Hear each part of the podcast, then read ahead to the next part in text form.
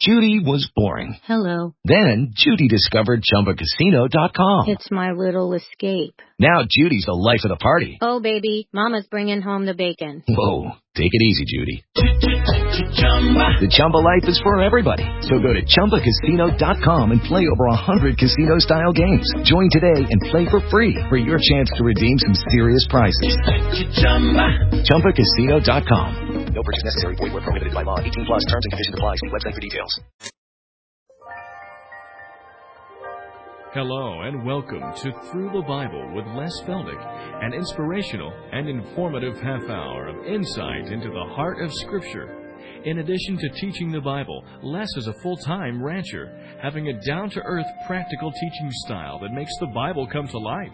All programs are available on audio tape, videotape, and in printed form. At the end of the program, there will be an address where you can contact the ministry. And now, here's Les Feldick with today's lesson. So now, as they're about ready to go in, almost 40 years later, now we'll point it out, when they cross the River Jordan and they get on the other side, they're going to stop for Passover. And do you know that that Passover that they will celebrate, just having come into the land, will be exactly 40 years from the Passover in Egypt? Now that's how meticulous God is with His timing. But now, Deuteronomy chapter 7. Now, the book of Deuteronomy, of course, is written in that final month or maybe two months while they're sitting here opposite the uh, Jordan River.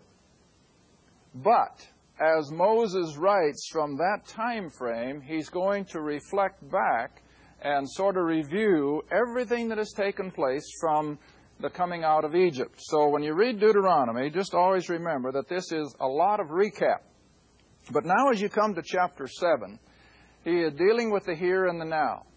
They are about ready to go in and occupy the land of Canaan, but Moses is going to give some strict commands from God, of course, as to how they're going to accomplish it. Verse 1 Moses says to the children of Israel, When the Lord thy God shall bring thee into the land whither thou goest to possess it, and hath cast out many nations before thee, the Hittites, the Girgashites, the Amorites, the Canaanites, the Perizzites, the Hivites, and the Jebusites, seven nations, greater and mightier than thou, and when the Lord thy God shall deliver them before thee, thou shalt smite them and utterly destroy them. Now, don't get shook up at God as being cruel and unkind. I'm going to show you in just a little bit why He gives these kind of instructions.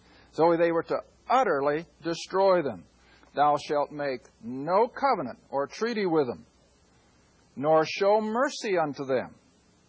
Neither shalt thou make marriages with them. See, they've already been guilty of some of it. but he's making it very plain you're to have nothing to do with these Moabites or with the Canaanites that they're going to run into. Verse 3 thou, thou shalt not make marriages with them. Thy daughter thou shalt not give unto his son, nor his daughter, that is the Canaanite's daughter, thou shalt not take unto thy son. And here's his reason for they will turn away thy son from following me. Now stop and think for a minute. Who was the classic example in Israel's history that did this to the extreme? On the one hand, he was a righteous, godly man to the, almost the extreme, but on the other hand, he followed other women and their gods to the extreme. Who was it? Solomon. Unbelievable. When I read again the account of Solomon, here as he dedicated that new temple that he had built, or at least had been the architecture and the master builder of, and God so honored the man that as he stood there to dedicate the temple, that Shekinah glory again came into the came into the picture, which has been gone now since when we go into Israel. That's how God felt about Solomon. And yet, by the end of his life, where is he? Do you know that he too was guilty of offering little Jewish babies to the fires of the god of Moloch? Solomon. And so, don't think for a minute that the average Israelite wasn't faced with that kind of a temptation. And it's no different for us today, but we'll come to that a little later. So he said, They will turn away thy son, verse uh, 4 again, from following me, that they may serve other gods. Now, when we talk about other gods and we talk about idols, of course, the first thing we think of are the, the cultures, probably predominantly in the Orient, who actually worship the idols of Buddha and so forth. But listen, there's another idol that's sneaking in on the American scene faster than we can shake a finger at. You know what it is? The idol of materialism. The idol of materialism. Things. See, that can become an idol just as fast and just as much as a wooden stone. So always keep that in mind when, when you read some of these things because I was talking to somebody the other day who had just read an editorial in one of the major newspapers out in the Northwest where this secular paper was literally decrying Christianity and its influence, that it was actually an enemy of our nation, because after all, we're living in different times than Bible times. This is 1992, they like to say, and we're not under that kind of a culture. Listen. You know what I have to say to that? Yes, people change, economies change, society changes, but there's one who never changes. God does not change. God hates the same things today that he hated back here in Israel's history. And we're going to see them. And so we have to remember that. And as I said in our last program, we don't stand here and try to shove this stuff down people's throats. But I think the American people have to be made aware once again that the God that made our nation what she is is the same God that laid down these requirements back here. He hasn't changed.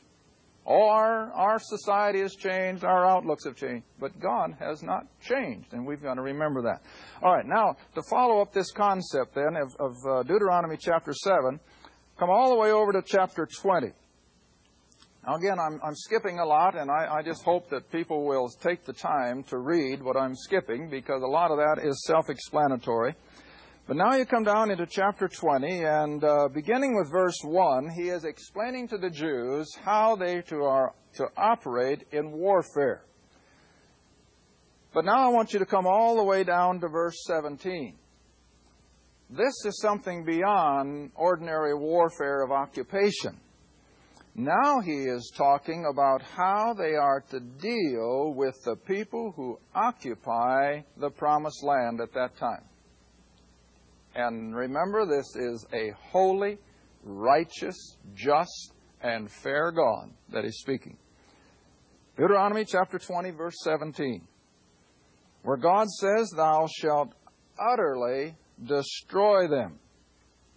Namely, and here they come now, the Hittites, the Amorites, the Canaanites, the Perizzites, the Hivites, the Jebusites, as the Lord thy God hath commanded thee. Don't spare a one. Now read the next verse. Why? That they teach you not to do after all their, what's the next word? Abominations. Now remember, what was an abomination to God back here is an abomination to God today. And we better be aware of it. So he says, Lest they teach you to do their abominations which they have done unto their gods, small g, meaning their idols and their pagan worship. And so should you sin against the Lord your God. Now, isn't that exactly what Solomon did? It says it so plainly that after Solomon had married those 900 wives out of all the various pagan cultures, I sure feel sorry for his first one, don't you? That poor first wife. To think that she was sharing him with 900 others, and they were pagans at that. But in order to satisfy the demands of those pagan wives, what did Solomon do? Built shrines and places of worship to those pagan gods. And then, like I said a few moments ago, actually condone the sacrificing of little Jewish children into the fire, which was part and parcel of the sacrifice to Moloch. I mean, it's, un, it's unreal. All right. Now then, if you'll come back with me to Genesis chapter 15. And again, here's another good reason I like to have people follow me all the way from Genesis 1. Because as I've said so often, and I still repeat, unless you have a good understanding of the book of beginnings, the book of Genesis, a lot of these things are kind of hard to comprehend. But back here in Genesis chapter 15, you'll remember, God has just called Abram out of the Ur of the Chaldees in chapter 12 and given him the covenant. And in that covenant, he has promised the man Abram that out of him would come a nation, a race of people, totally different than anything that's been on the scene. And that race of people, when they would become a nation, he would put in a geographical area of land. And of course, he points it out here in chapter 15 where that is. And then at some point in the future, he himself would come in the flesh and be their Messiah and their king. Now, that's the whole concept then of the Abrahamic covenant. Now, we're going to review that one of these days, but we haven't got time for it today. But now in chapter 15, as God is dealing with the man Abram, and He has given him the covenant, given him all these promises, verse 8, in spite of all his faith, what does Abram say? I'm still using the word Abram. He'll become Abraham a little later. But he said, Lord God, whereby shall I know that I'll inherit it? What's the proof? Now, he's a man of faith, isn't he?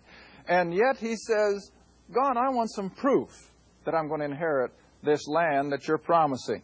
All right, so as I explained when we were teaching, what happens now in these next few verses is the then typical means of transferring real estate according to the ancient Babylonian rules of, I think, Hammurabi had more or less laid them out.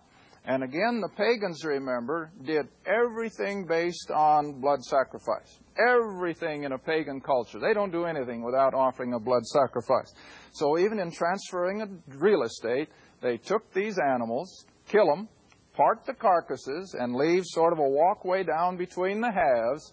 And then the two men who were transferring real estate would make a, a blood covenant by virtue of uh, uh, probably a cut in the hand and they would shake hands and thereby make a contract. All right, now God is going to come down and do the very same thing. And so this is what he says. Verse 9 Take a heifer of three, a she goat of three, and a ram of three, and a turtle dove, and a young pigeon. Divide them, lay each one against the other, except the birds, you leave them whole. And then, of course, in verse 11 and 12, in order for this covenant to be as all covenants are from God and God alone, to make sure that Abram has nothing to do with this covenant responsibility. What does God do with him? He puts him to sleep like he did Adam a long time before. I mean, God is a master anesthesiologist, you know, and so he puts old Abram to sleep so he can have nothing to do with this transaction. Now then, come down to verse 13. And I always say this is probably the beginning of genuine prophecy.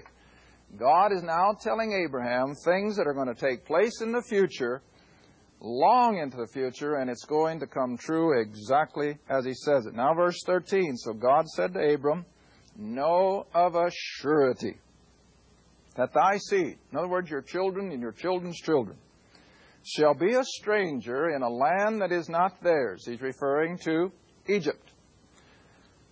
And they shall serve them, and they shall afflict them 400 years. Verse 14, and also that nation, Egypt, whom they shall serve, I will judge, and afterward they shall come out with great substance, and we've seen that that's exactly what they did. Thou shalt go to thy fathers in peace. He's going to die, physical death. Thou shalt be buried in a good old age. Now, here comes the verse that I'm tying to Deuteronomy 7 and 20.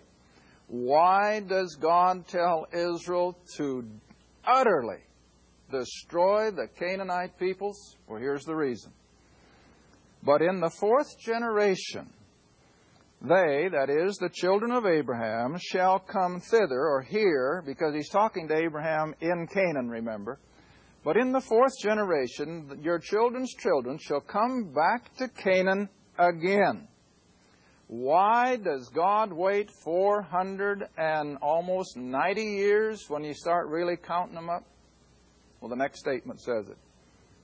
For the iniquity or the wickedness of the Amorites, now that's indicative of all your Canaanite tribes. For their wickedness, God says, has not yet reached the full mark. Now, for 400 and almost 90 years from the time of Abram's call until Joshua leads them in, what has God been waiting for the Canaanites to do? Will turn from their iniquity, but they don't turn from it. Instead, where do they go? Deeper and deeper and deeper into their wickedness, into their immorality, into their abominations, and they finally get to the place where God can now tell Joshua, instruct the children of Israel, don't you spare a one of them. They are so rotten that unless you totally cleanse the land of them, it won't be long until your sons and your grandsons will be just like they are. Now, I can give you a classic example. I guess potatoes work that way as fast as anything. Potatoes and apples are the worst, aren't they? What if you've got a nice container full of good apples or good potatoes? Would you think of putting a half rotten one in the middle of them? How long would it be until the whole group would be just as rotten as what you put in there? Not very long. All right, now this is exactly the lesson that, that God is trying to teach Israel. You have to remove the rot. Because unless you do, it's going to infect you, it's going to destroy you, and then I'll have to deal with you. And isn't that what happened? That's exactly what happened. All right. Now then, if you will come back with me as we'll go on into Deuteronomy, and uh, the thing I'm going to leave with you to read in your in your own spare time. I don't like to read it even on the air. But uh, those of you who are especially are adults, you, you can read it. And again, I'm simply going to uh, make the statement that you cannot, you cannot take for granted that the God of Israel is any different than the God of today. And that would be back in chapter 27, beginning with verse 15. You read it at your leisure. I'm not going to read it on the air. But he starts out and he says, Cursed, that is of God, be the man that maketh any graven or molten image, an abomination unto the Lord, the work of the hands of the craftsman, putting it in a secret place, and all the people shall answer and say, Amen. They agree to that. Well, you read on down through verse 26. But now we're going to go into chapter 28. Now into chapter 28. And again, don't forget the setting. Israel is ready to go in and occupy the land of Canaan. Under Joshua, we're going to see in a moment or two that God is going to tell Moses, boy, now this is something, isn't it? To write your own obituary, to write your own funeral while you're still alive. But that's what Moses does. He, he writes the whole thing as if it was in the past, and yet you see, this is the beauty of Scripture. God is is uh, leading every word. This is what we call the inspiration, so that Moses can literally write the account of his own death. But we'll come to that in a moment. Now, in chapter 28 of Deuteronomy, verse 1, it shall come to pass if. Now, you grammarians, what kind of a word is if? What do we call it? Conditional. It's a conditional word. And so God again is going to leave it up to the nation of Israel. He's going to leave them with their free will. He's not going to make robots out of them. But he says, If thou shalt hearken diligently unto the voice of the Lord thy God, to observe and to do all his commandments which I command thee this day, that the Lord thy God shall set thee on high above all the nations of the earth. Boy, now that's quite a promise, isn't it? Here they're going to be the greatest nation on earth if they're just obedient. Now, he's, I know that under law it was far more demanding than what you and I have to uh, be responsible for, but nevertheless, it wasn't, it wasn't impossible. He wasn't asking them to live a life of misery to keep his commandments. They would have been blessed to the hilt. They could have had the happiest, the most contented nation of people on earth. But it was up to them. And then he goes on and he lists all the blessings that would come their way. Now, I always have to qualify. We want to remember that in the Old Testament economy, God rewarded obedience with material blessings. I mean, this is just all through the Old Testament. That's why so many of these great patriarchs were wealthy. God rewarded them materially. Now, we're being deluged, and I was going to mention that I ran out of time in our last program when we were dealing with the error and the doctrine and the error of Balaam. But we're being deluged today with what I call prosperity salvation. And that is that if you just get saved, then God will just pour out all kinds of wealth upon you. Now, you heard it? Sure you have. Some of you have given me brochures from some of these outfits where they guarantee that if you'll just send them $50 or $100, that tomorrow morning your debt is gone and within a week or two you'll be a half a millionaire. Now listen, that's not according to this book. This is not according to the book. Now, they can preach it, they can scream it, they can yell it, they can do whatever they want with it, but it's not according to the book. All God has promised the believer in the age of grace is a roof over our heads, clothes on our back, and food to eat. That He has promised. Beyond that, it's just His grace, His blessings. Now, there's nothing wrong with material blessing. There's nothing wrong with accumulating wealth. Of course not. But if it becomes a priority, then of course God's going to frown upon it. We know He is. But nevertheless, here in the Old Testament, God is promising that if they're obedient, He will bless them in every which way, mostly material. But now you come down to, uh, in that same chapter, down to verse 63. Did I want to go that far? I didn't think I did. No, verse 15. I'm sorry. Verse 15. I thought I was going too fast. Now in chapter 28, verse 15. What's that first word? And what have I told you over the years? One of the crucial words in Scripture. It's just one of the crucial words in Scripture. It just shows the flip side, see? And now, but it shall come to pass. And again, it's conditional. But if they will not hearken, if you will not hearken unto the voice of the Lord thy God to observe, to do all his commandments, and so on and so forth. Now, beginning with verse 16, instead of the word blessed, what is it? Cursed. Cursed shalt thou be in the city and in the field. Cursed you'll be in your basket and in your store. Verse 18, Cursed shall you be by the fruit of the body and the fruit of the land. And he comes all the way down as to how Israel is going to receive the wrath of God because of their disobedience. Now, you come all the way through, and as you read this, I want you to be aware from your knowledge of even recent history. Do you know that every one of these things has happened to the Jew? Every one of them has happened to the Jew.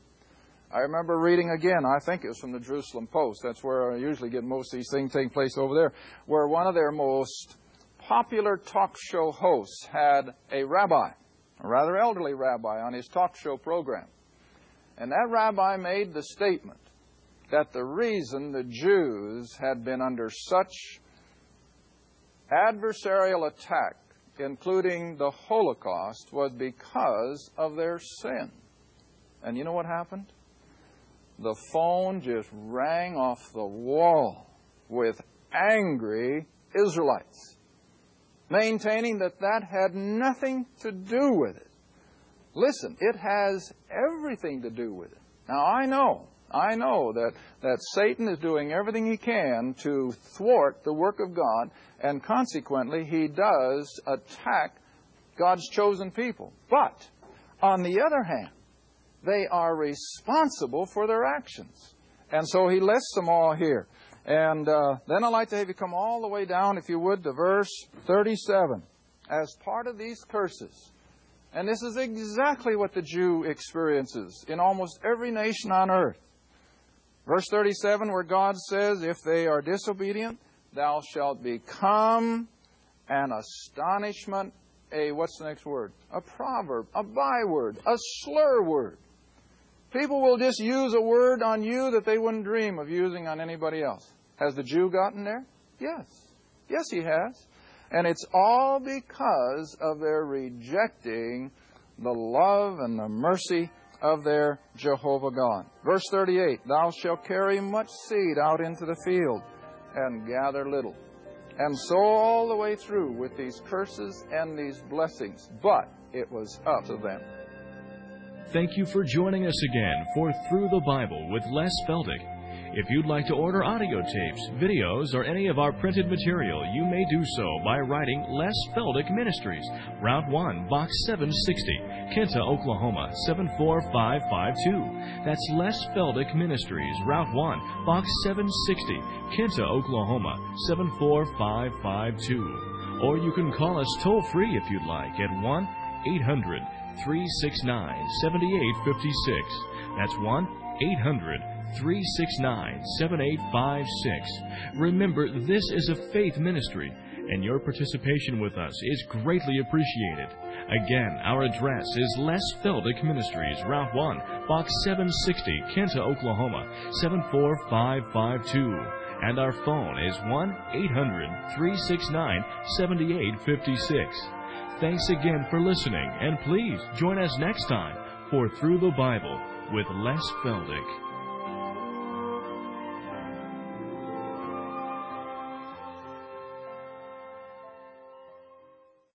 Step into the world of power, loyalty, and luck. I'm gonna make him an offer he can't refuse. With family, cannolis, and spins mean everything. Now, you wanna get mixed up in the family business. Introducing The Godfather at ChumbaCasino.com. Test your luck in the shadowy world of The Godfather slot. Someday, I will call upon you to do a service for me. Play The Godfather now at ChumbaCasino.com. Welcome to the family. VGW Group. No purchase necessary. Void where prohibited by law. See terms and conditions. 18 plus.